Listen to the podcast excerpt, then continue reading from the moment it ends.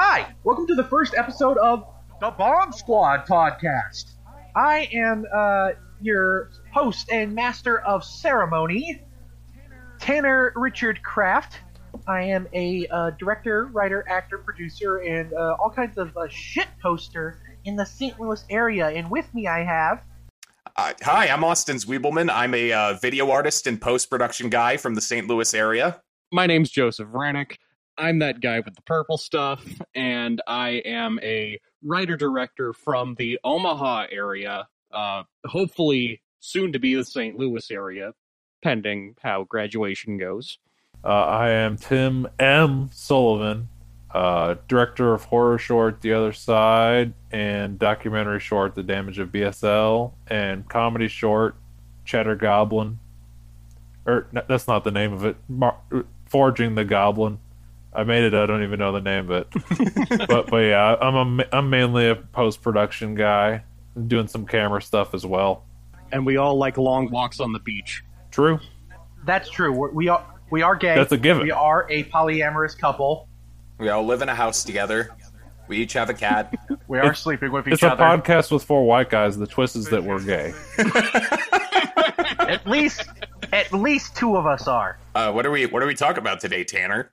We are talking about the newest hit Disney Plus show to be sweeping the nation in our first piece of MCU content in over a year, WandaVision. Wait, WandaVision? I thought this was a podcast on The Mandalorian. You lied to me, Tanner. And you're banned. you you're you banned. lied to me. you fucking Banned. son of a bitch. Yeah, we're talking about the first four episodes of WandaVision. A show that I was very excited for. What What about you guys? What were your guys' uh, levels of hype before watching the show? Joe, I know you weren't super intrigued, but what about the rest of you? I mean, basically the same. I it wasn't something that I was super hyped about. I, I'm at this point, I'm more or less done with MCU stuff beyond like a couple of the weirder ones. Like I'm I'm excited for the new Doctor Strange. Sam Raimi's directing, so hell yeah. Um, and like a couple other ones, but I'm mostly done. So this was something that I wasn't really super interested in initially, but I gave the first two episodes a shot after rewatching Star Wars and dealing with the shitty last one. Um, but yeah, it, it was it's interesting. It's more surreal than a lot of the MCU stuff, so that was something that uh, grabbed my interest. I, I used to make jokes about this when they when they just did the lineup: Falcon and the Winter Soldier, uh, Loki, uh, What If, and and this WandaVision. Just the title itself, floating out in space, seemed like the dumbest fucking thing ever. And I I would just be like, oh yeah, you excited for WandaVision? You know, with a little shit eating grin on. And uh, you know, I, I think the MCU does this thing where they they drop a couple of trailers, and the first trailer they always drop is the opposite of what enticing is. It looks like garbage. And then the second trailer they drop is a normal trailer that makes it look kind of interesting. And uh, I think they dropped both of the uh, the first two episodes on the same day. And after watching those, I was I was fully fucking hooked. The shit was awesome. Uh, I was excited. I was expecting it to be weird, but it was weird in ways I wasn't expecting. There was a. I don't want to get too much into it because I was- hoping we could do this episode by episode, but it was almost Lynchian at times. Yes, in fact, I I, I think when when it first when those elements started to first like crop up, I was like I was like live tweeting, messaging you, Tanner, just like Yeah. i- i- isn't this kind of like a little David Lynchian a little bit? Because uh, what, what was the first like big? Oh, it was uh, Sy Ableman from uh, A Serious Man just starts choking, and then the mom from that '70s show just keeps going, "Stop it, stop it, Do better. stop it, get some help." Guess we'll just uh, get right into it then. Talking about uh, the first episode.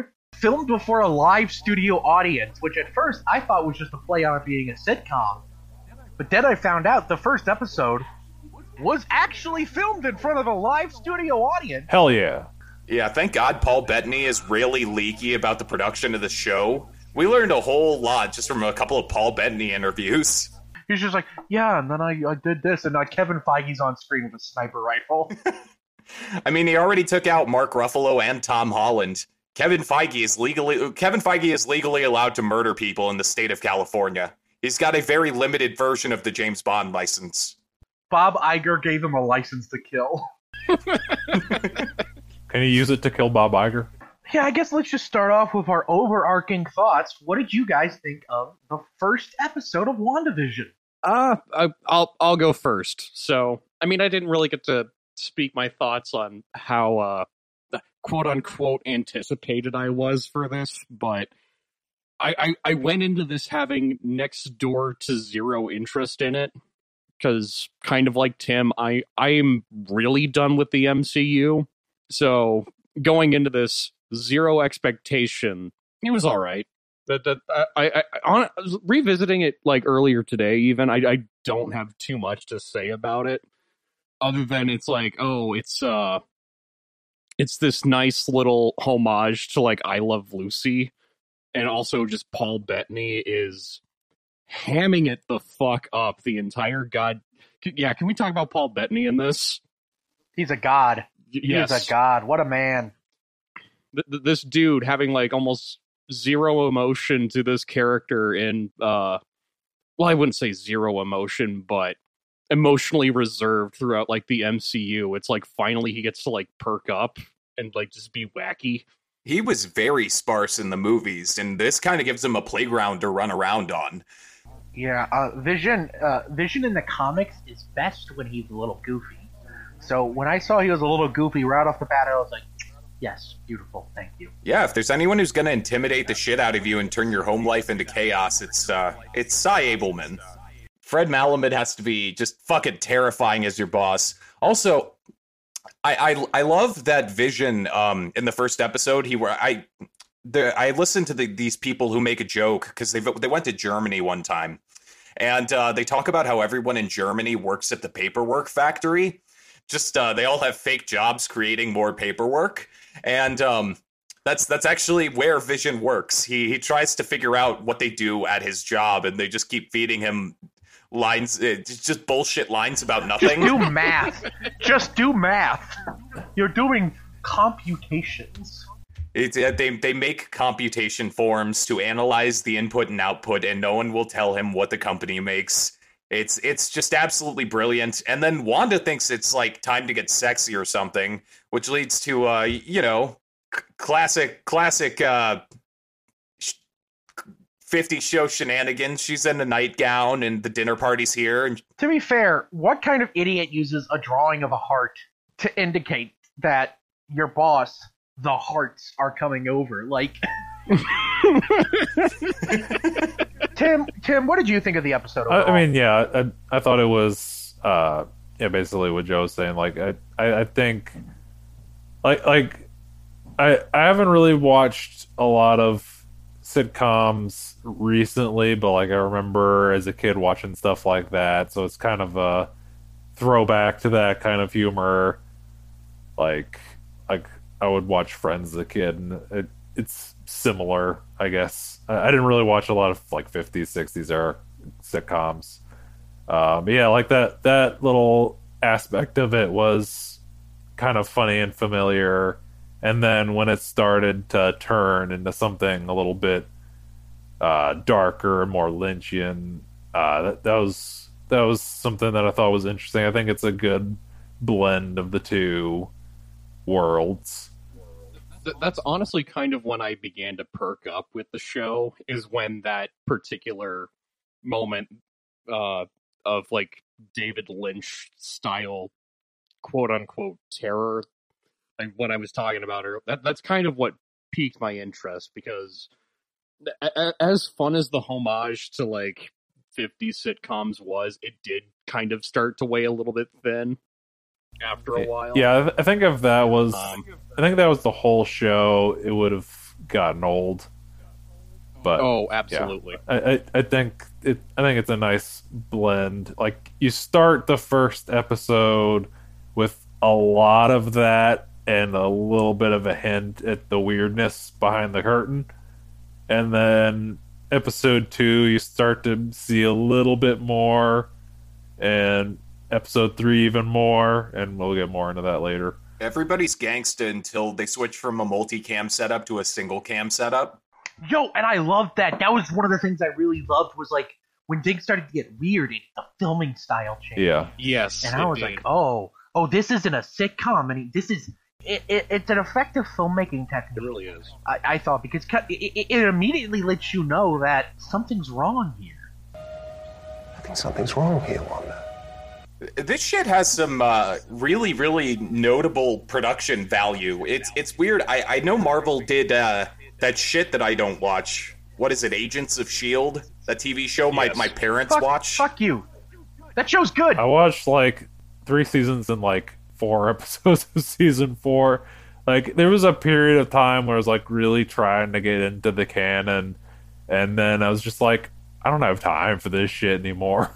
I, I watched a I, I watched like a full season of it because I was still in high school and had like all the time in the world, and then I watched half of season two, and I just kind of stopped after that because well, I had dropped out of community college, and all of a sudden, I don't have any time on my hands anymore. It was like that, and I was also watching like all of the CW DC shows at the time. And once it got to be like four fucking shows, I was just like, this is too much. just give me, just give me Flash and Green Arrow. That's all I want. I, I got a thing that separates WandaVision from all of those shows, and that is $25 million an episode. and it fucking shows. It looks incredible. It does. Truly. Yeah. Uh, they pulled no stops. Fun fact about the grayscale episodes: Vision Paul Bettany is painted blue because it better reflects on the grayscale. Hmm. That's how far they Neat. went to commit to make it look good. They, uh, yeah, they apparently had three cameras around for uh, that day of filming. They went really balls to the walls filming this thing. Do, do you know who filmed this? Uh, I think just maybe this episode or the whole series. I, I didn't get to check. It's actually So cinematographer is uh, Jess Hall. So fun fact about this, I, I've noticed every episode is directed by the same episode, same person, and shot by the same person. It's very different from the Mandalorian. I, I want to hear Joe react to specifically what Jess Hall did. Jess Hall is the cinematographer who did Hot Fuzz.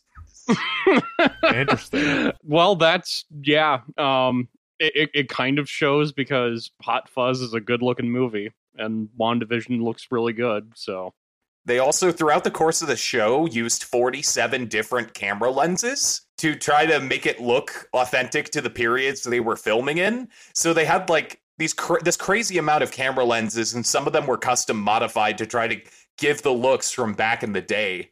They they really like have Disney resources for this. It's almost like it was made by Disney. It, it's it's bittersweet because Disney is like this hegemony fucking titanic force that keeps absorbing everything. And what we get essentially out of watching them like crush the media world into the singularity is this TV show that's going to be 9 episodes and each one costs more than like a real like a, a, a high high budget indie movie. Like these it's like a bunch of Blumhouse movie budgets high Blumhouse budget mo- or Blumhouse movie budgets I, I, I kind of love it. it's it, I haven't seen shit like this on TV. I mean, was this what it felt like back when people used to watch Battlestar Galactica? Back when they were spending a million dollars per episode?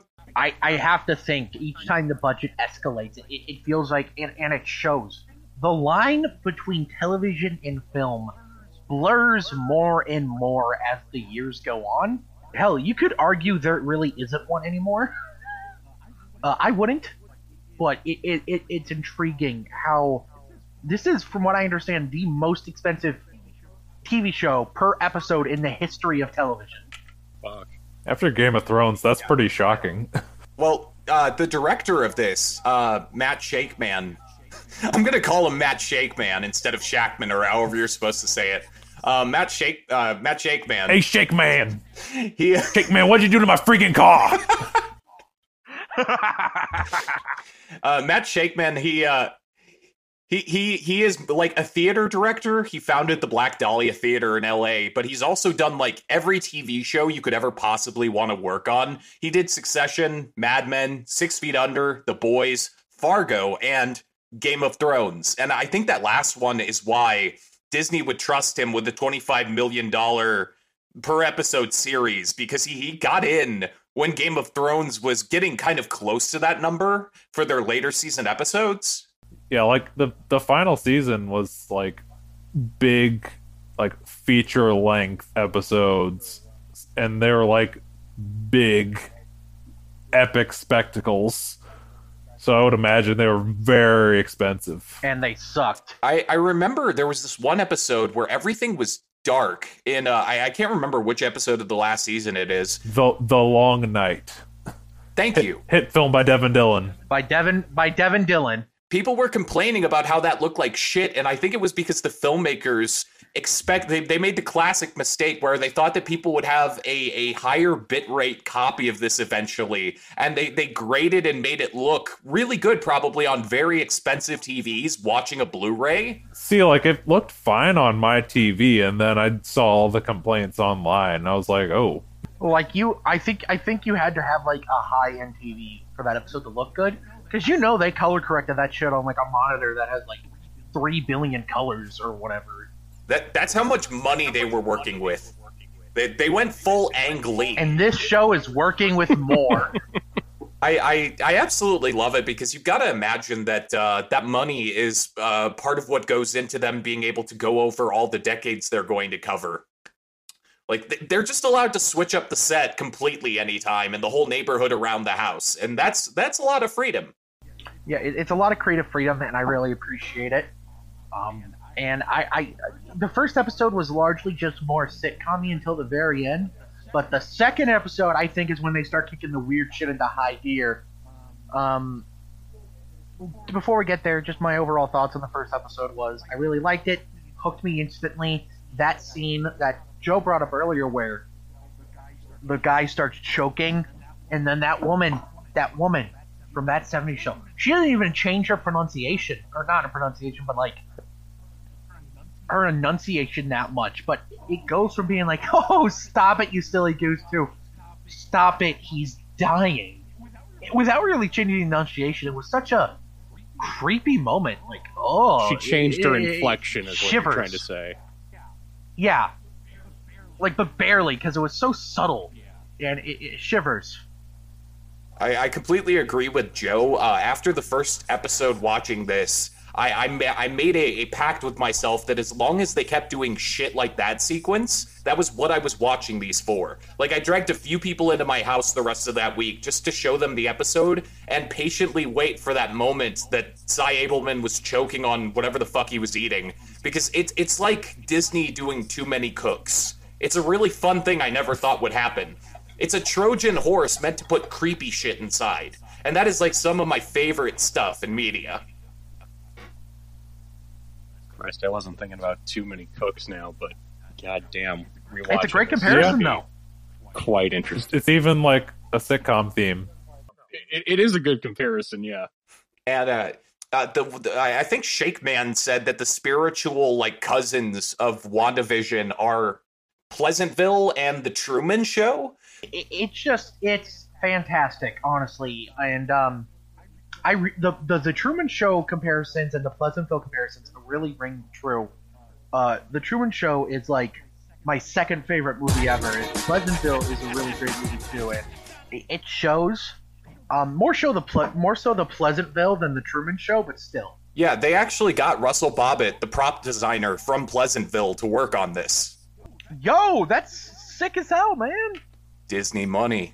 Oh, I guess fun fact here while I'm at it, because I was curious. Both Pleasantville and Truman Show released the same year. I haven't seen Pleasantville, but I like Truman Show a lot. It's impressive, and there's a and there's a lot of that here. Oh, I oh I forgot to bring this up.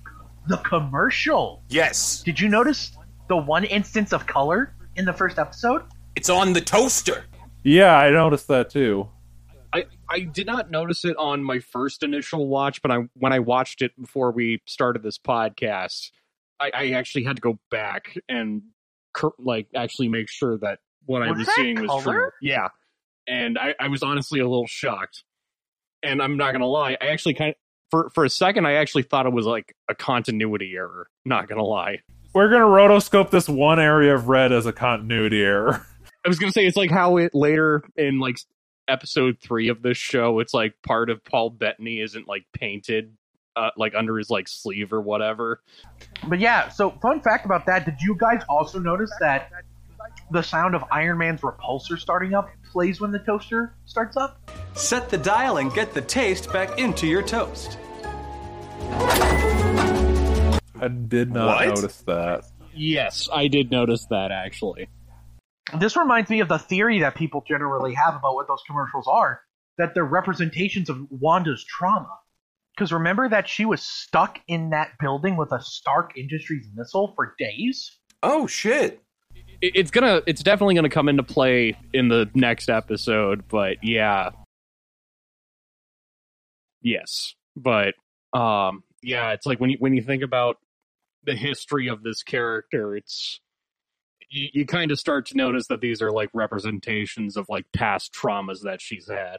Do you uh do do you three think that it was important that they release the uh because because sometimes TV shows do this like uh the finale of Mr. Robot they released two at the same time. Do you think it was important they released the first two episodes on the same day, the rollout? Um, yes, Yes, because I don't think there was quite enough in the first Yeah, one I- to really hook you in, but the two of them combined, I think it was good. Yeah, I, th- I think the first one it really it's it's that slow start and then the hook at the end. So I think it is it did help to have the second one right at the same time to watch right after because after you watch that first one you're like whoa I need more. honestly, I think if they had not released that second episode at the same time as uh, episode one, I probably would have just kind of just skipped it and just watched it at my own pace. I fully agree with that. I would have done the same damn thing. Like, I was going to watch it every week on release because I'm just the MCU super fan at this point. But um, it definitely helped pull in the more casual fans, I thought. Yeah, and like I'm I'm generally on board with um the week by week thing. I think when you drop a whole season in one day, it just doesn't have the same effect and you don't properly digest what's happening. But uh, in this case, in this case I do think it helps to have uh the first two episodes in one drop and then just kind of do one a week after that. Are, are you ready for this? Are y'all ready for this? I fucking hate the binging model. I hate it. I think it is horrible. I think it is one of the worst things to happen to the art form of television. I hate, hate, hate the binge model. And I will never forgive Netflix for creating it. So I have two uh, little tidbits about that, um, the binging model. Firstly, fun fact: that's going to be what my next experimental short's about the uh, the binging model. Um, Better be talking shit. yeah, oh, absolutely, yes. Um, Good. but uh kind of kind of to go on uh what like tim was talking about it's like i i in certain cases i prefer the the week by week like um original style of like television where it's like every like week one once per week you get like an episode or whatever. Um i i really like it in in certain cases for like certain types of shows. Like like say for example if they had dropped the return twin peaks um if they had dropped all of that in a week Oh, that would be way that would too suck. it would suck so bad because Yeah. the the episodes are like one hour long and it, it's weird david lynch shit so it's like you, you're gonna want to digest it and not just go on to uh, the next one immediately after yeah, no you you can't you can't do that.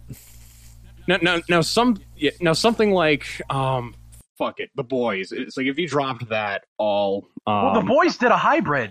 Th- they did because it's like they started off where they just dropped like the whole uh series at once with their first season and then the second season they did like a week for week thing and people complained about that um Losers.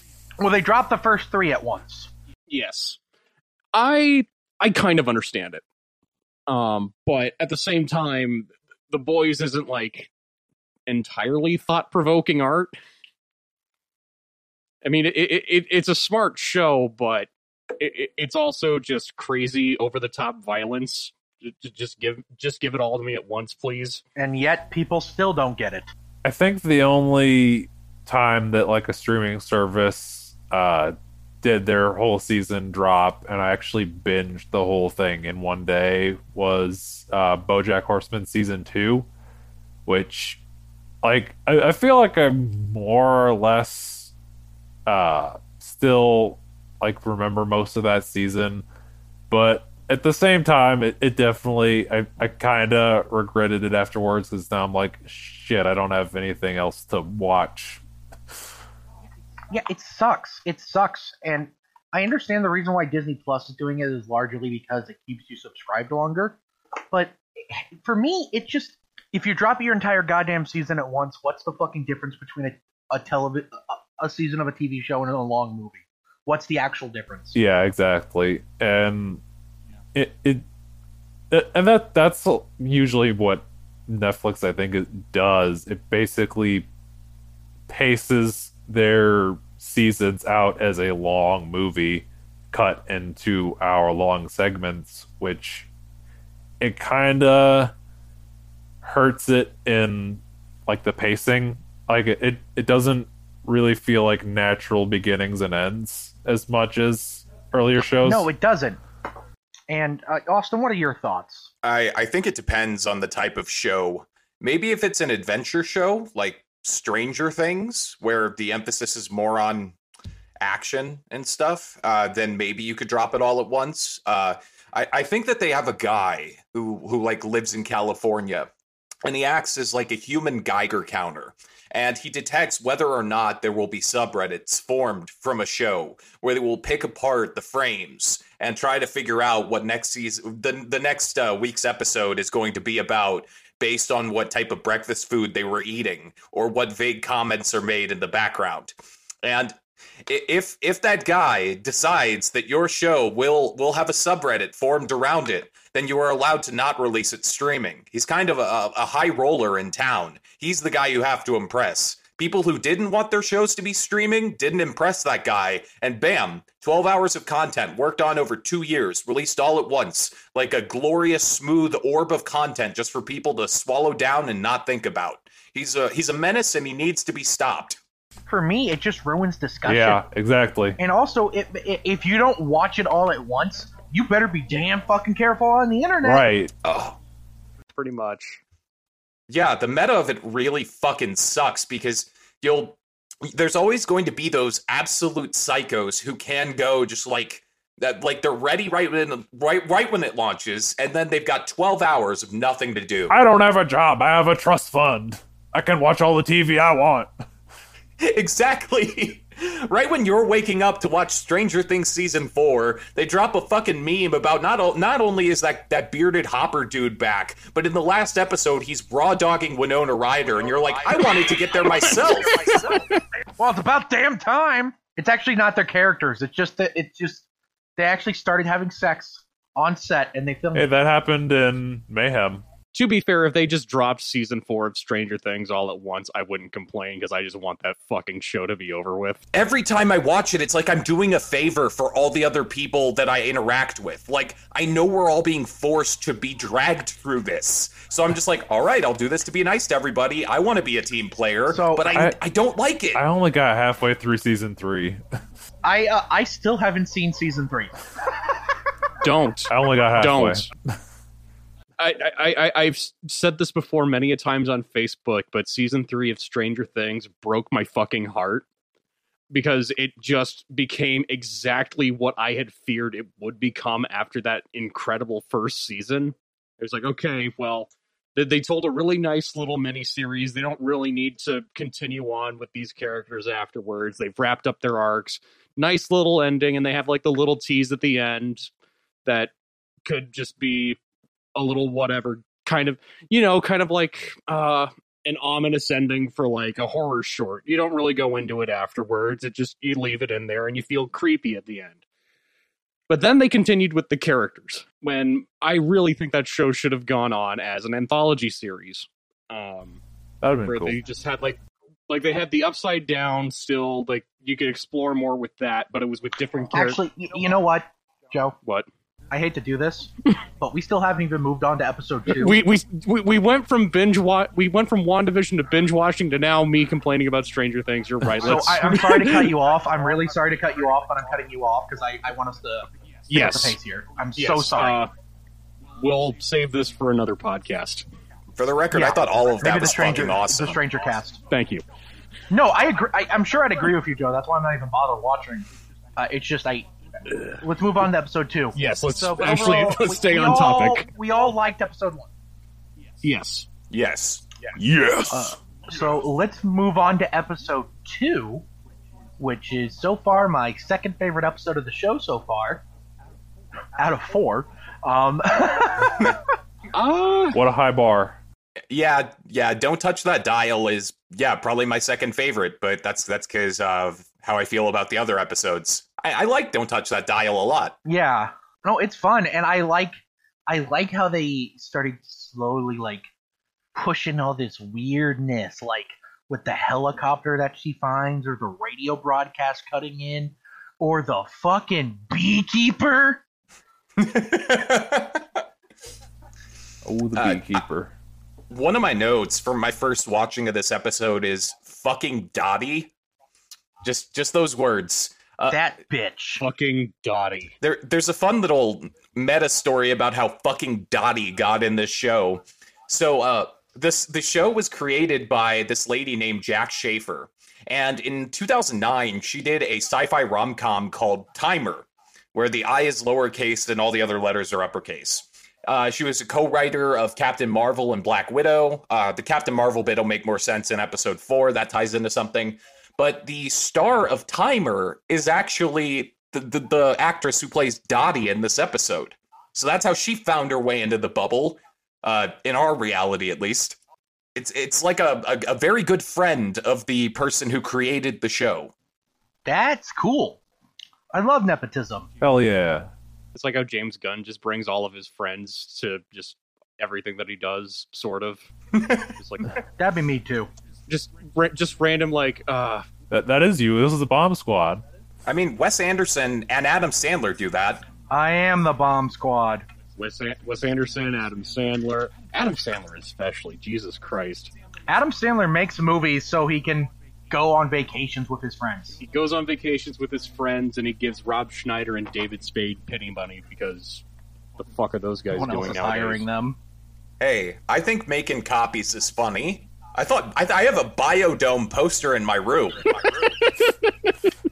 But yeah, overall, I really like this episode. I also, this is, I, I don't know, it's probably just me, but the sitcom parts of the show actually really, really work for me. Uh, I often find myself laughing my ass off.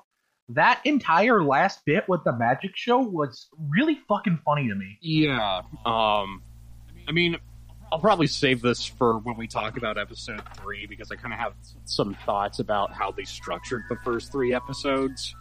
But uh, my like minor complaints about it aside, they are they are all like very well like executed, well structured like um sitcom homages and like Yeah. They're unironically good sitcoms. It's great. yeah, absolutely. Um, and like the the writing specifically and like the comedy um, for like each episode's actually pretty solid. Yeah. I mean, Like like specifically the magic show because yeah, um, watching Paul Bettany just like drunkenly stumble throughout like an entire magic show, and Elizabeth Olsen trying to just uh, control the absolute chaos that he's bringing. It, it, it, it's pre- it's pretty good stuff. I was happy that we made it to the 60s, which they uh, cleverly show by the beds being pushed together. Uh, because I did like that that, touch. good I. I, I I think that only like real sickos and grandmas like uh, any of the like 50 sitcoms. I, I don't I don't even I don't even like the Dick Van Dyke show. If it comes on, I am I assume I'm in a hospital visiting a family member. Wait, wait, wait. What about I Love Lucy? Well, yeah, I, I kind of I love Lucy's good, but I, I'm more excited as time Yeah, goes it's the on. one. It's the one. But I, I have a lot. I have more fondness for television that was created farther away from Joseph McCarthy being a thing. And so um, as we get like more into the 60s and the 70s and the 80s, I will gradually like the things they're parodying more. And uh, really, they just needed to step out of the 50s and into the 60s for me to be a lot happier with the style of sitcom they were doing a parody of. What I really like is that each episode, it, on some level, is clearly heavily inspired by some sitcom that came before it. The first episode is clearly inspired by the Dick Van Dyke Show, and this episode is clearly inspired by The Bewitched. And the intro is just like Bewitched. They did a whole Yeah. cartoon. It's awesome. The whole animation style is like almost like 100% identical Yeah. to like the Bewitched credits. Yeah, and this is uh, where they. I, I thought the ominous beats in this episode were really awesome because one of the ways that I, I view Marvel and Star Wars stuff is I'm desperately waiting for the time in my life some person will be allowed to make it R rated. That that will complete me and and send me to Nirvana when those two very popular properties are allowed to do R rated stuff. And um, that scene where where Dottie has the accident Austin, I have some great news for you. Y- Yeah, I know. I know. They already did it with the fucking Daredevil and the Punisher, sure.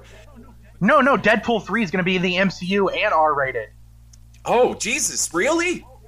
Yeah, the next Deadpool movie is an MCU movie, and it will be R rated. This was confirmed. Yep. Oh, man.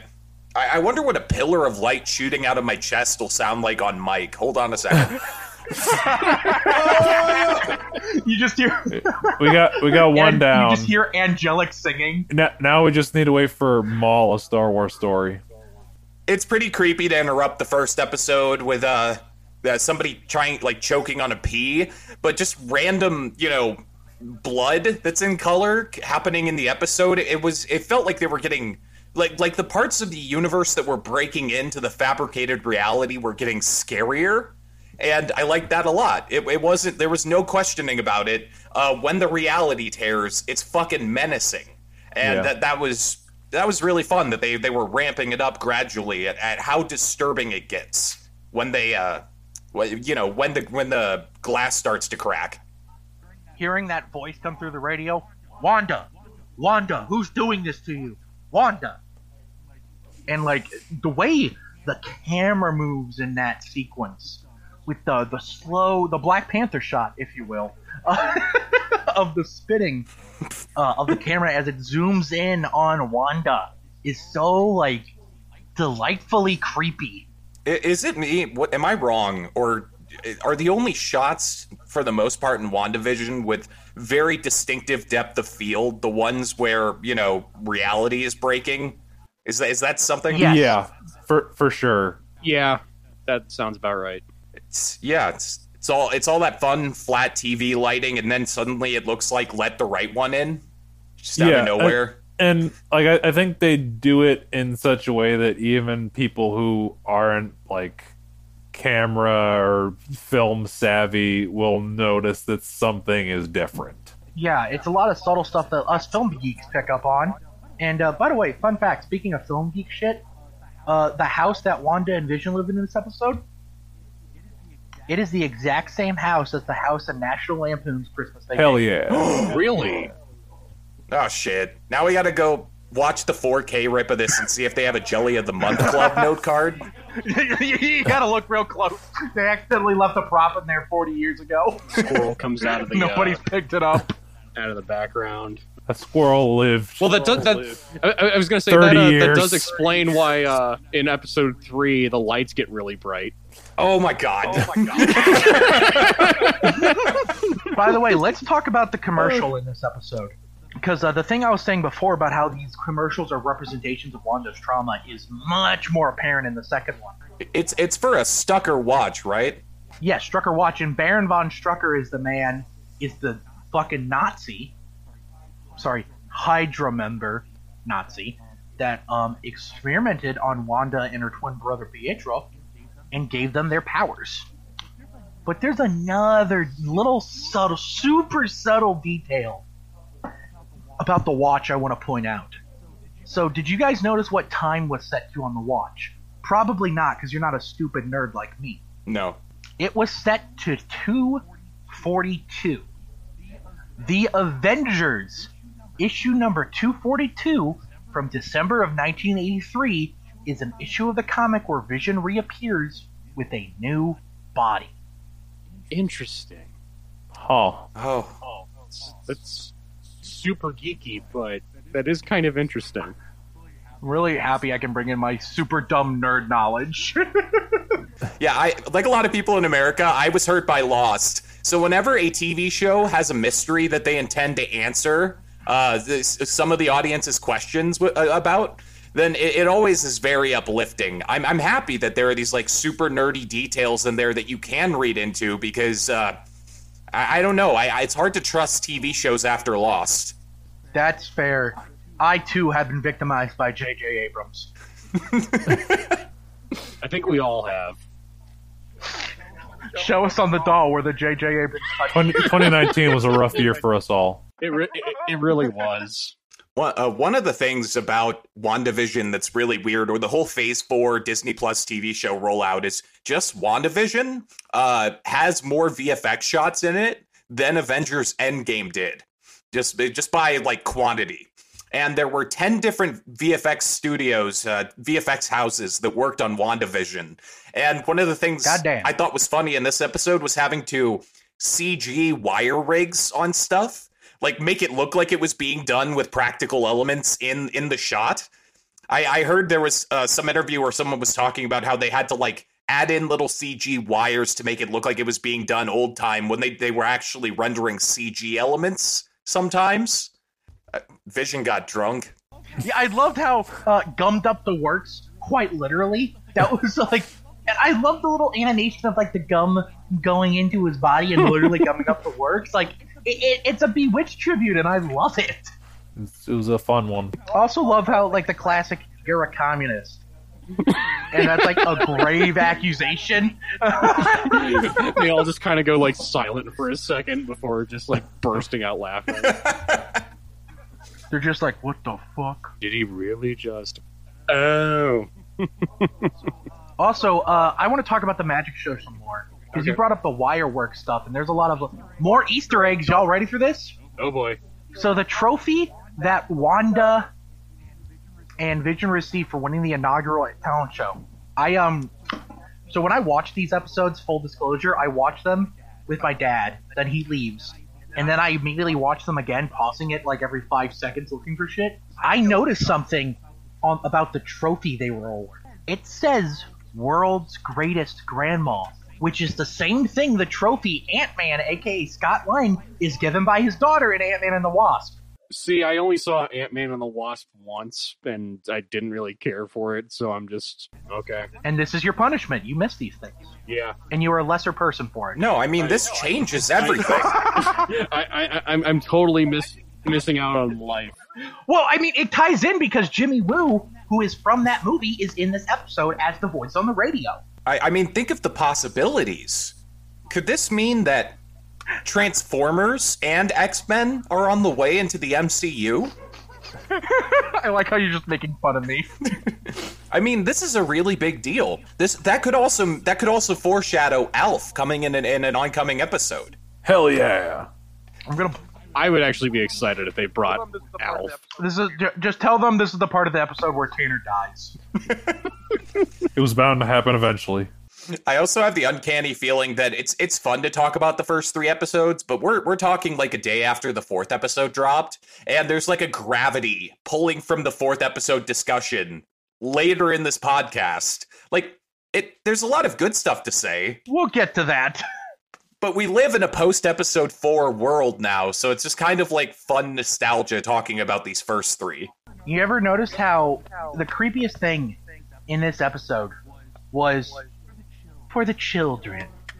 For the children. Yes. We haven't seen a single kid. We have not seen a single kid.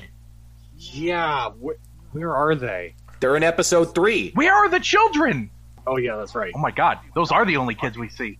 Yeah, what? And at the end of this episode, she becomes pregnant for the children. Oh my god! Wait a second, Oh, are they doing witch shit to her? Is, is that a is that a witch thing? Did they just Suspiria us? Who's controlling who? She does have that one neighbor, that lady from the first episode who comes in and has a whole like four course meal cooked, who is way more down than anyone else. and her husband is mysteriously never seen. What, there's some discussion on the MCU subreddits that Agnes's husband is Mephisto. And for those of you who have sex, uh, Mephisto is just the equivalent of Satan in the Marvel Universe. That's a theory. Mephisto would be a very interesting character to introduce to the MCU, but introducing him in WandaVision seems weird. I mean, they it would make maybe this is their way to big dick swinging show. Yeah, the shows fucking matter now. It- It's like making Kang the Conqueror the villain in an Ant Man movie. Oh, fucking wait. Wait, they're doing just that. Tim, you haven't talked in a while. What are your thoughts on this episode?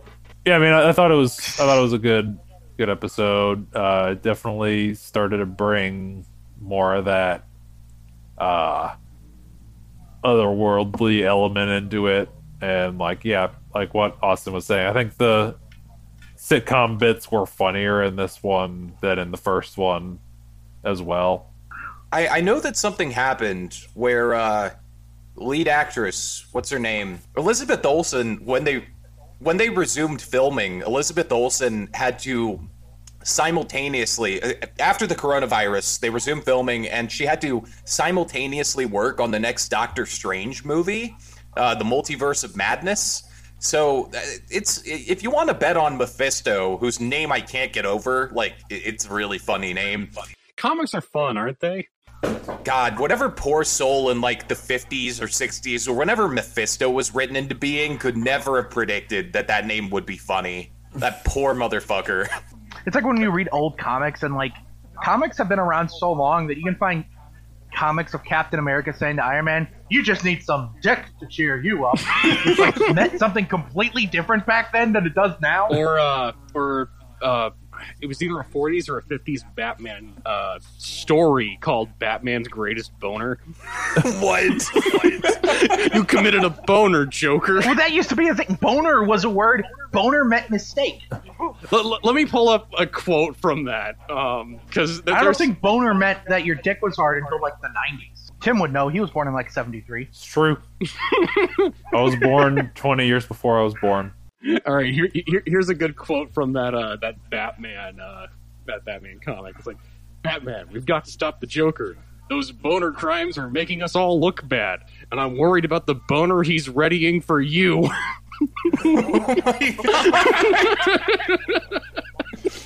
But overall, with this episode, I just it was funnier than the first one. It had more weird shit than the first one. It was just more of what I wanted from WandaVision. Yeah, I was fully committed after watching these first two episodes the day it all came out. I was like, all right, I'm in for the long haul. I'm going to go on Facebook and talk about how miraculously WandaVision is a show I just want to watch all of. I, I'm completely in. Everyone was going around and talking about WandaVision, and I was super stoked that we actually had something fun to look forward to instead of whatever I thought the show was going to be before it aired. Yeah, apparently I was the only one that was expecting it to be weird. I guess I don't know. I was just excited for it the whole time. And I think I expected some degree of weirdness, but at the same time, like I'm, uh, uh, so the the MCU has been such a like mainstream thing that I kind of expected the punches to be a little more pulled. yeah, they're not really pulling their punches, which is awesome. They, they said that phase four was going to be weirder than the other few, but I mean, the least that the thing I would expect, I guess, was like maybe Wanda acting out like past things from the movies in a coy way where everyone, like, all the characters from the previous points in her life are all like dressed up to look like, you know, cartoony cardboard 60s villains or something stupid. You know, something where Yeah. you know what's going on the whole time, but they have an actual mystery here. Yeah, Which honestly, for me, is kind of putting it above like most MCU properties. For a while there, it was the highest rated MCU property on Rotten Tomatoes. It uh, has since fallen down below Black Panther, which is weird. Okay, so the king has been put back on the throne then. The king is king again. Yes. Okay, Wakanda forever. Chadwick Boseman is rolling in his grave yeah. right now. So let's move on to the best episode so far. Do we all agree episode three is the best one so far? I, I'm the, I, the honestly for me the whole uh, best episode thing for me is still kind of out. I don't know if I would say like as of right now it's the best, but that's just because I'm just kind of having a hard time like picking up on how I feel about the show. Yeah, It's early. It's early. That's fair. And Austin, would you think it's the best? I'm episode? going to become the Joker. Was this your least favorite episode so far? How did you know? Oh, what a take! I like it. I, I, I, uh, for the other two, I was having a very good time, and then this one just kind of made me steadily anxious because I, I have fears of becoming a dad. Uh, I'm trying to rope it into some kind of like actual structural critique. Maybe it's just the subject matter that made this episode fucking terrifying for me, and, and not in like a fun way. It was just kind of uh, Austin and I it, have it was scattered. It was all over the place. Oh, and it did. I, did it do like an episode break? I, I guess it did because there's Herb trimming into the fucking wall with his hedge trimmer.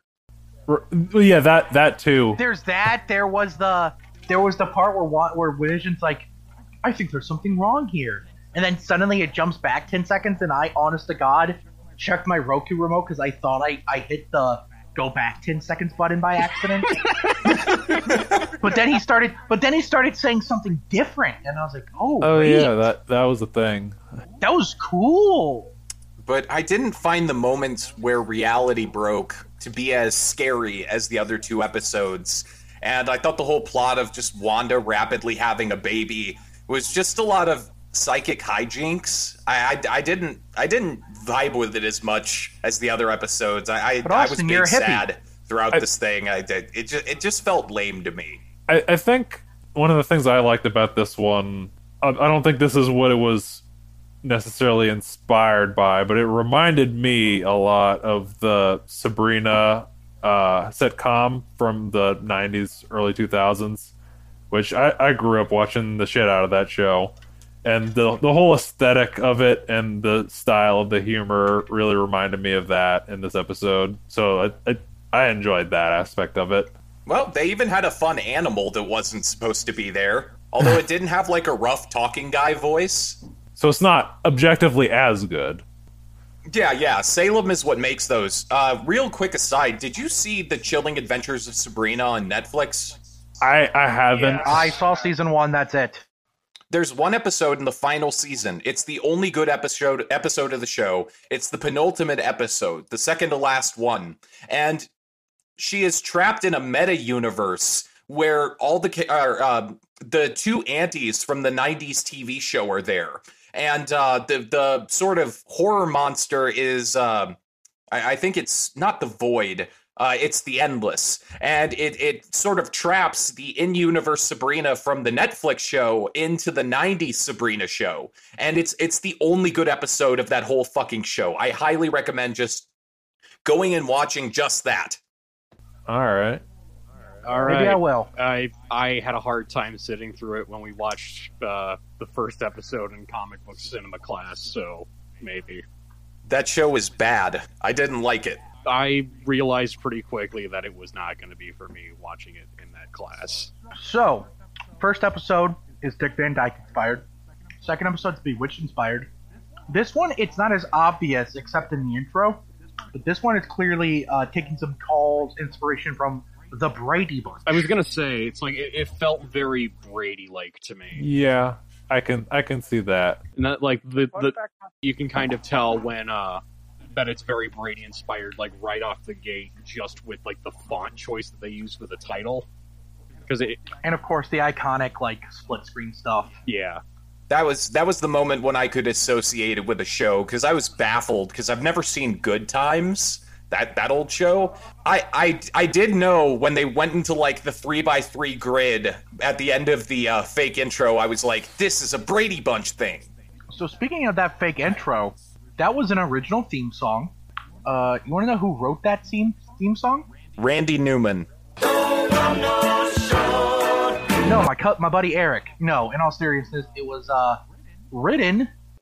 It was written by Kristen Anderson Lopez and Robert Lopez. They have worked with Disney before. Before they uh first worked with Disney in 2011 for the Winnie the Pooh movie, but they're probably best known for writing "Let It Go."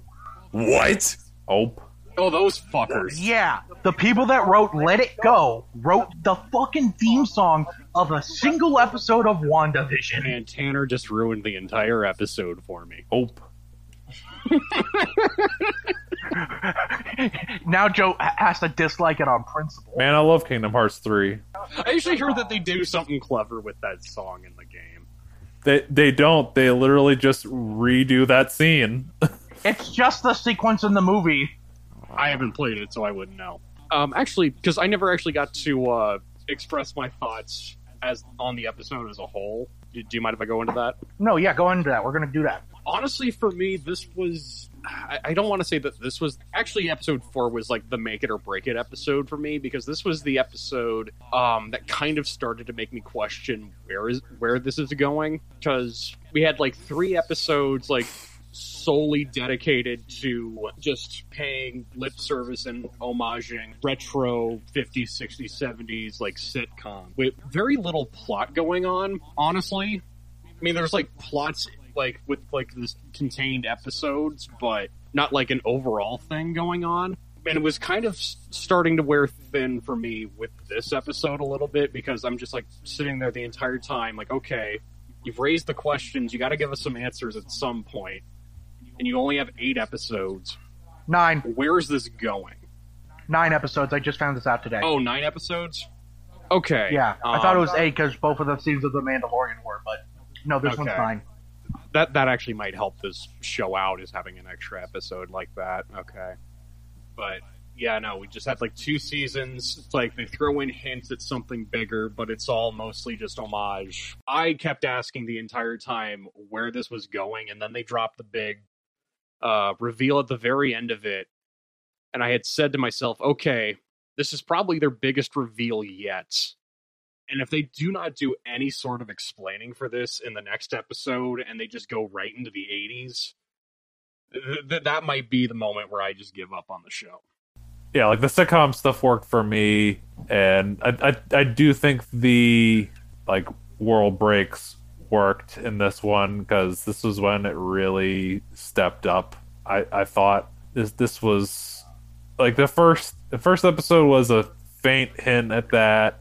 The second episode was pushing it a little further, and this was the one where it really went up a notch. So yeah, I mean, I, I thought I thought it worked well. To be clear, I don't. I, I did not think that the. Uh, I, I'm going to go back to this real quick. Um, defend my opinion. It's like to be clear, I thought that it was still a very well done homage. This episode to like 70s sitcoms. My, my whole thing is um, just where where it was going. Like I'm not Right, trying to yeah. detract on Right, uh, yeah. the homage aspect of it because I was just thinking about that as we were going along here. The uh, ending of this episode made me more excited to see the next episode than anything that happened before it. Uh, it was very much once the credits started rolling, me and my husband were just like, "Oh fuck no!" And uh, that was that was probably the highlight of it. Just how much I wanted to see episode four immediately after episode three ended. Although I, I, I have really mixed feelings about them just kind of uh, it may be a red herring or it may not uh, just revealing that wanda is causing all of this and it's kind of a malevolent thing that she might be doing because it's it's pretty obvious at the end of episode three uh, when she's getting all crazy about uh, geraldine mentioning mentioning pietro that this is now you know this is wanda's show When Geraldine mentioned Martha and she went, Why did you say that name? Where were the other drugs going? Where to me? I'm not wearing hockey pads. Fuck Batman. I hope that they add another villain that's doing something bigger than just like what Wand what Wanda's doing, because that that I don't know. I, I guess all the walls fell down, and now that would be a red yeah, now you know what's going on. It, it's Wanda fucking trapping everybody inside a bubble so that she can, I don't know, uh, have kids and a family and get married to Vision. So she and fuck. she she kicks out Geraldine, even though Geraldine helped deliver her babies. I, I, I, I don't know. I was excited to see what episode four was going to bring. each time, each episode we talk about it, it feels like it's gonna be shorter than the last because they all, I, I, they're all sort of the same. Really, the only interesting thing to bring up in this episode is the babies. The babies. Oh, the doctor has a uh, the doctor has a dark city happen to him. I Can't get out of the city, believe me, I've tried. So He's trying to go to Bermuda, And then he, he sadly tells Vision what, what after the babies are born that there's really no escaping the town. His vacation was never meant to be. Yeah, uh, that felt that felt very Truman Showy when he's like, leaving these small towns aren't possible. What what what what bad timing for my car to break down right before we're finally supposed to leave. Yeah, it's uh, it's a funny bit, but what's really interesting was how intimidating Wanda was at the very end. What did you say about Pietro? Like Elizabeth Olsen, goddamn, what a fantastic actress! Because she is Yeah, she so terrifying, honestly, in that scene. yeah, she's uh she's proven that she's actually like really capable of handling just like multiple like different emotions and just like switching them off and off on a dime. Yeah, because when she goes from like this perky, happy, like sitcom character, and then just somebody mentions one of the biggest disappointments of a villain for the MCU, she's just like, You're all just puppets, tangled in. Oh shit, I just shit my pants. That's, that's what Ultron was. "What the fuck?" That, but that's Ultron's character in that movie. It's like, oh, this is gonna be, oh, and he ruined it. Yeah, pretty much. Yeah, just the second that Ultron's mentioned, just that quirky uh, lead actress in a sitcom goes from "I think you should go," because I'm about to fucking murder your ass, or in this case, Get her ass. send her flying through like six fucking walls and through an invisible. Wait, wait, like, I'm gonna murder you, wall. or worse, kick you out. That's big. Uh, if we do this, we're gonna be murdered, or worse, expelled. Well, I mean, Elizabeth Olsen really needs to sort out her priorities. So Yeah, just the ending. And what I thought was especially creepy was when Elizabeth Olsen sort of slips, or where Wanda slips back into her Sokovian accent a little bit while she's singing that nursery rhyme, and this really creepy music starts. yeah, Yeah. Which is another one of those sort of Lynchian moments, I thought. Mm. I could I could see that. Which um, you, you had mentioned this. Can, can, can we actually bring this uh, little tidbit up about uh, Elizabeth Olsen throughout this and how she doesn't have the Sokovian accent throughout? I want to say Yeah, ninety nine percent of the show, other than like those small little moments in episode three. whenever the reality breaks, I think she gets the accent back. Like when she says no at the end of episode two, it's it's a it's a super short word, so I can't say this definitively, but I think that was in the accent. Yeah, if you look at the subtitles, there's actually a little wavy thing above the O in no. So so yeah, she said it with an accent. Are you fucking with me? you son of a bitch. or more more accurately, in the first episode where she's like, "Vision, help him." Yeah, that shit was so cool when that happened because yeah, the tone of her voice completely changed. It was kind of shocking. It was, it was like they were back in the real All world. the reality break moments. It's like, ooh, I love it. It, it had urgency that that doesn't pop up in the sitcom.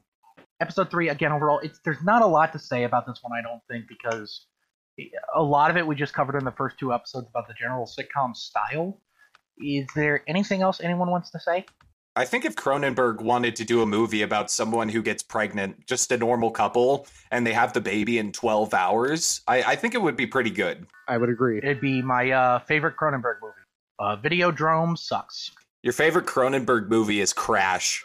Everyone's favorite Cronenberg movie is Crash. Mm, no Puts in the two thousand. my favorite cronenberg movie is uh uh uh fuck i don't want to say uh, it's a history of violence there Maps boom. to the stars. but no my favorite cronenberg movie is uh, a history of violence oh, that's a really good one. It's a good pick. The, the last movie that got a VHS tape. Nice. I oh really? That's kind of cool. Yeah, it was the last movie that got like an official VHS release. What? A, uh, so now, uh, do can we can we shift to the uh the thing? But yeah, episode four. This is the entirely not sitcom episode, and I really liked it. It's my least favorite episode of the show so far. I think only because I really like the sitcom stuff, but I still really really enjoyed this one. Hell, I might like it more than episode one. I don't know. For me, it's the episode that's going to keep me con- like actually watching the show. It'll actually keep me tuned. Oh, in. thank God you have a good opinion. Yes, um, because like like I said, it's th- those first three episodes. A lot of it's just sitcom homage. Not not really a whole ton of plot. You don't really know where it's going. If they had done another one, I probably would have tuned out. In this particular episode, they actually like stop what they're doing for a second and say, "Okay, here's kind of what's going on. We're still not going to give you like the full thing because we've still got another couple of episodes to get through, but." Here's who this But character we are pulling is. the curtain back a little. yes we're slowly like getting answers and we're actually developing like an actual plot slash conflict. Um and it's really keeping me interested because yeah it like just this having this shift like really began to pique my interest I uh I, I think that this was like it, if they do the structure that I have in my head, this was like a master stroke. I had a lot of fun watching this episode. I figure like three episodes of sitcom and one of these, or maybe two episodes of sitcoms, then one of these. Like I can figure out some kind of structure where we alternate between episodes that take place in the real world in real time, and then the fake WandaVision sitcom. It's fucking brilliant. Whoever came up with this deserves a medal and a sundae, and I'm so proud of them. This was a blast. yeah, I mean, episode four, uh, it it seemed like based on what I was hearing in the group chat, it seemed like it was very, it was more divisive. I I was fine with it. It wasn't something that I was especially crazy about. Like, I, I think that it was one of the weaker episodes, but I think it was also a necessary episode. Like the the episode's even called like uh, "We interrupt this program" or whatever. Uh, and I, I think it does work good as a break in the middle of what we've been watching, and yeah, it just kind of helps to contextualize everything, I guess. But like I, I remember I was watching it last night and it was it felt very it felt weirdly shorter than the other episodes even though I don't think it was. Like as soon as the credits started rolling I thought it was a meta thing and then I looked and saw oh no there's just 6 minutes left of the episode. That went by fast. That that actually makes sense because as much as everybody loves sitcoms post Seinfeld, uh, that kind of entertainment does it's it's not like modern entertainment. There have been a lot of advances in TV that make that shit play kind of slow, and we like I think episode four is styled like a modern movie, which kind of uh, helps it the pacing feel accelerated. yeah It's also just like an outsider perspective on a bunch of events that we've already seen before. So I think that helps make it go along quicker because it's not exactly new. I, I, I will say this if uh if the next episode is both sitcom slash real world stuff, I'm not gonna be a fan of that because that's just I don't know, there's something about how they've structured all of this that really works in its favor. So to just have like one episode like jumping back and forth between those two, I don't know. Th- th- There's just something about that that just sounds wrong, uh, for lack of a better Kat word. Dennings is in every episode that's left. I just want you to know. Ah, yes, So yes, yes. temper your expectations on some level. Her, Kat Dennings' first appearance since Thor: The Dark World, Yeah, I was so happy to see her back. which kind of cool. I was gonna say because I actually liked Kat Dennings in those movies for the most part. They, they, they kind of did her a disservice in Thor 2. They gave her a little bit uh, too much cringy humor. Uh, they didn't give her shit to do, except like fuck an intern, I guess. Well, they, they didn't give anyone shit to do in Thor 2, from what I've heard. Because I guess no. They gave us shit to watch. Am I right, fellas? It's like, hey, I'll de- hey, I'll defend Thor 2, but even I could admit that it's flawed. Oh, me too. It's it's uh it's my least favorite MCU movie. I still like it. I, I I'll still watch it on the rewatch, Yeah, but it's my least favorite. That's fair. At least it doesn't have that many Dutch angles. it's wholesome seeing members of the Thor 1 gang because of how far Marvel has progressed. that when you see somebody from like the the crew from Thor one, it, it's like, oh, I remember those people. I'm friends with these people. It's Yo, that's, it's Stellan yo, that's Skarsgård. I was kind of upset to see uh what was it, Monica Rambo? Uh she's no longer eight years old. I was very confused. How'd that happen? Yeah. Did you know what Well- when we used to know her, she was this tall. So what happened was there was a sitcom. There was a sitcom called Friends. All right, you following? I'm following. Where's this going? All right. So Friends happened, and time started progressing for the first time. Before this, we were perpetually stuck in 1993. According to the timeline, I'm pretty sure this takes place like 30 years after Captain Marvel. Well, it, it's cool because uh, Jac Schaeffer, the lady running this thing, the one who created it, she co-wrote Captain Marvel, so she was on the team that sort of created the Rambo family for this current iteration of the MCU, the cinematic one. And so now she's dragging the Rambo family back into shit that she's writing for, and uh, it it was cool. Um, I, I I didn't I thought it was kind of silly that she's watching the uh what's it called when they all come back from the snap? Is there like a 9/11 name for that? The blip. It's called the, The Great. Return. She, she's watching the blip. Or is the original snap called the blip? I can't remember. The de-blippening? yeah, she's watching the de-blippening, and uh, she's like, I thought this was explained in Far From Home. What did they say? "Yeah, that's true. I think they have a phrase for it, but I can't remember." Uh, I I only saw Far From Home once, and I didn't like it, so of course I'm not going to remember. oh man, I I thought Far From Home was okay. I liked it a lot, actually. I wasn't a fan, but that's just me. He hates the new Spider-Man. Let me, let me let me put the record. Let me put this on the record, and this will just be like a short thing. I do not hate Tom Holland because people seem. Oh to, no, I'm talking like, about. I, you don't like those movies. Yeah, I don't like those movies, but when I when I tell people that, people just assume that I hate Tom Holland, and I'm just like, why? Why- I I don't hate Tom Holland. He's a good actor. I just don't like what he's given. Joe, I heard that whenever you think somebody looks a little adolescent for their their age, you call them Tom Holland. I, I you were introduced to a friend of that's mine. true. He does do that. Yeah, you were introduced to my friend Babyface James at a party, and he said you wouldn't stop calling him Tom Holland. I, I heard that you watched The Devil all the time and were surprised it wasn't a children's film. Oh God, the idea of a child watching that. I I've actually not seen it. So, Uh, Jimmy Woo. No, Randall Park, W- what about Randall Park? and he was amazing. Eh, It was okay. Kim Kim Jong Un was in this. Oh, I forgot that. Hmm, you're both objectively wrong. yeah, because he You're was both in. Uh, objectively wrong. He was the best part of the episode. Well, eh, I- maybe if you like had firework playing in the background every time he was on, I'd like it a little bit more. yeah, probably the same here. I would let Randall Park butt fuck. I mean, Other than that, I'm just like, eh, he's fine.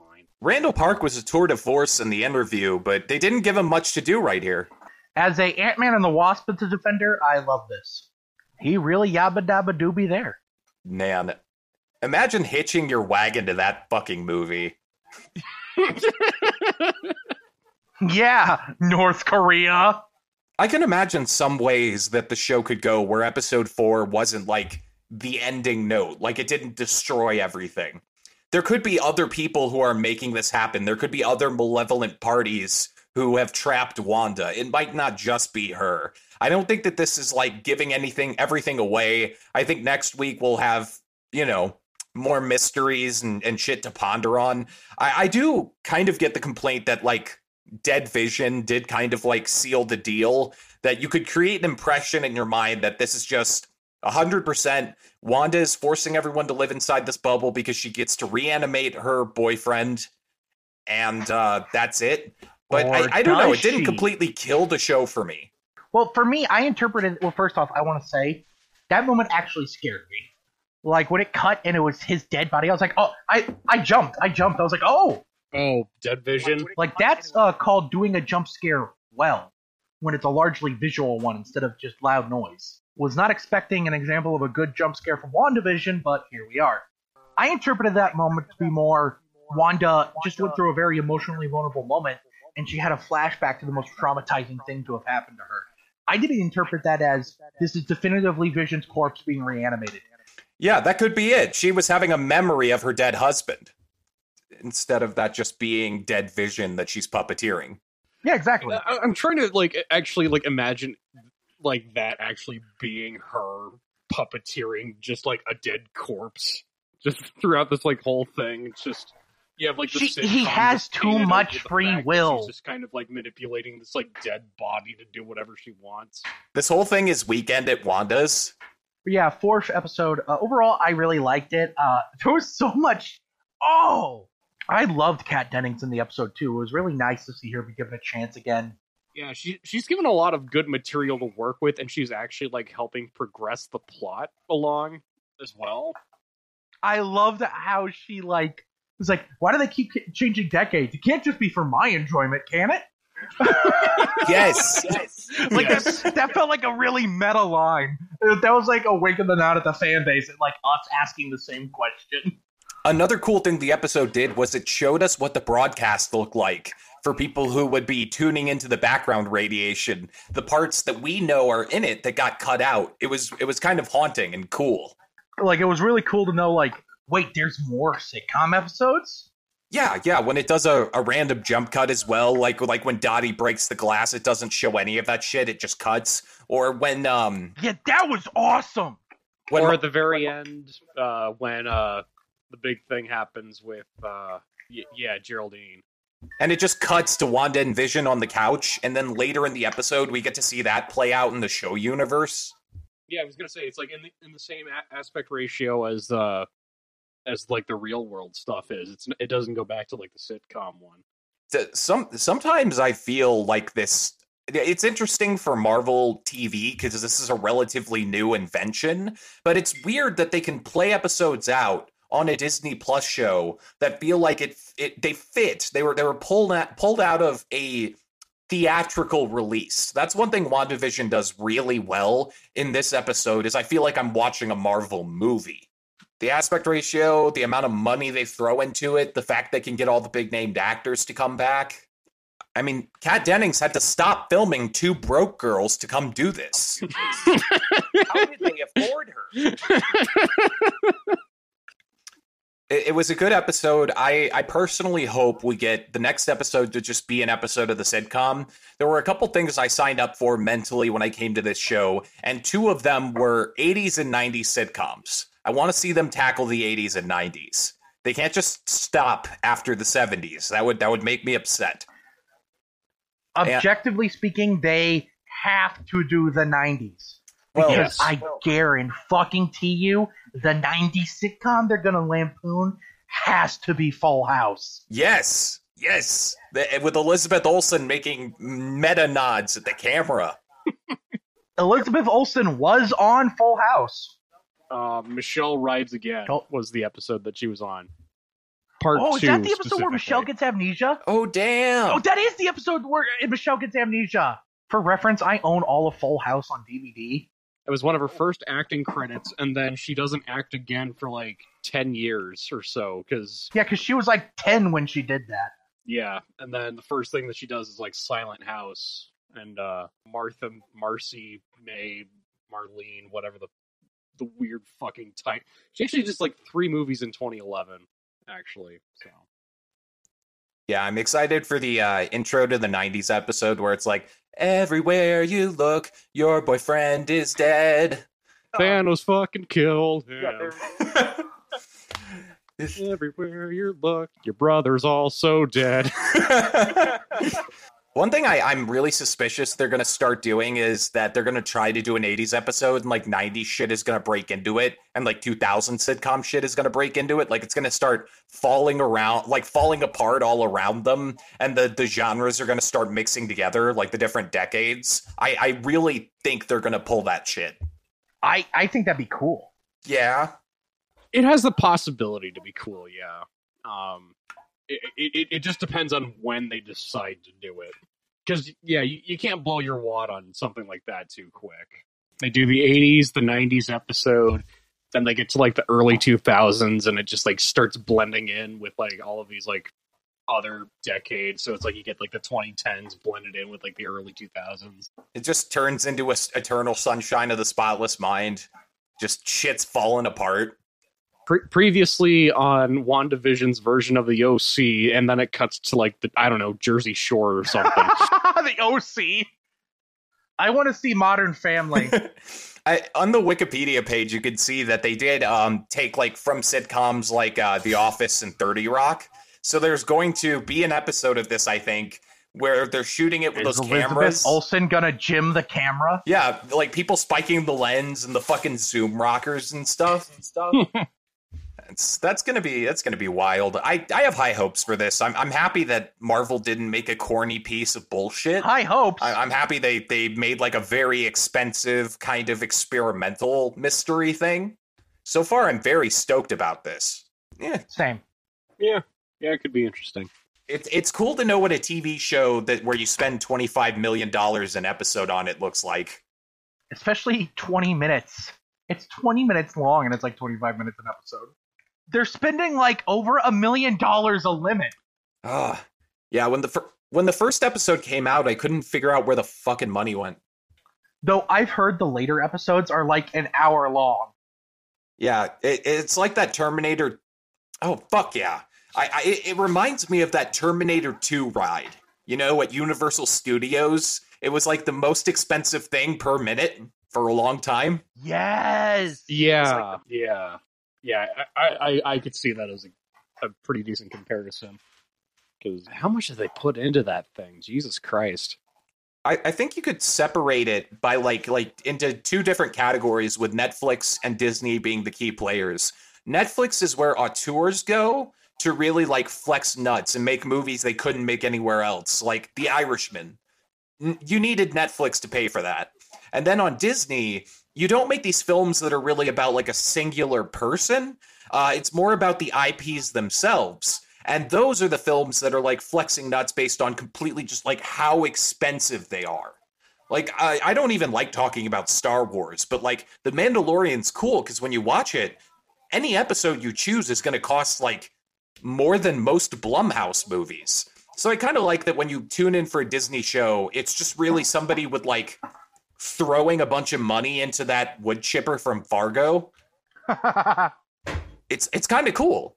Yeah, I I think the cast is doing great so far. It's fun to get to see Paul Bettany do this because I thought Vision was bullshit in the movies. I did not care about that character. Wh- which the, the the the big thing, the big takeaway for me for like this whole show is that I'm actually starting to give a shit about Scarlet Witch and Vision because watching those movies, I could not give a single fucking shit about either Wanda or Vision or their relationship for that matter. Right, I- right. I, I- felt like something like WandaVision needed to happen sometime like in between like Age of Ultron and I don't know, maybe even Civil War for that matter. The MCU had a bunch of bullshit relationships. I did not give a fuck about Black Widow and the Hulk. I didn't give a fuck about most of Black Widow's relationships because she was like fucking like half the group. Jesus Christ.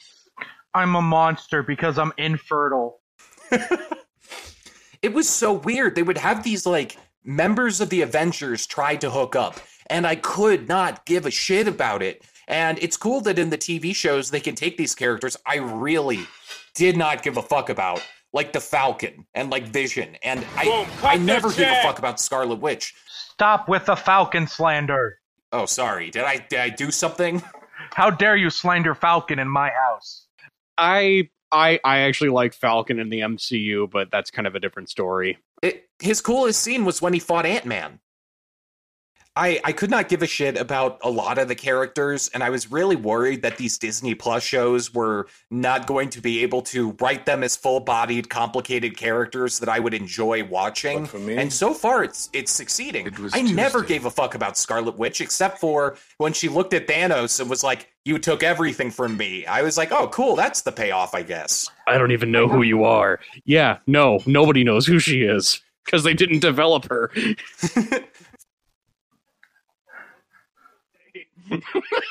Before, oh, that is one of the most iconic monologues in bad movie history. because it's actually a good one. Th- Thanos pulled, uh, and it was a Tuesday on on Wanda, but uh, it's cool because Elizabeth Olsen is a good actor, and so is Paul Bettany, and and so this this seems like the perfect thing. Just give them a whole series that costs as much as like a fucking movie to produce, and so far they're killing it, and all their co-stars are doing doing really good too.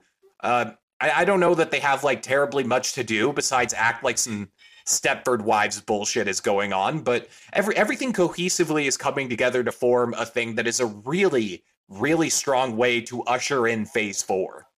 Do you two hope it gets weirder? Because this is pretty weird. Yes. It's it's Disney doing Yes. too many cooks. You, do you want it to get even weirder as the properties come out? Yes. I want to see penises. I, I want to see floating penises.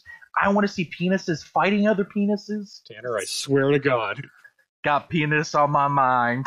Yeah, I, I'm I'm excited for them to reveal the stop motion series about Stalin Skarsgård, naked Stalin Stalin Skarsgård.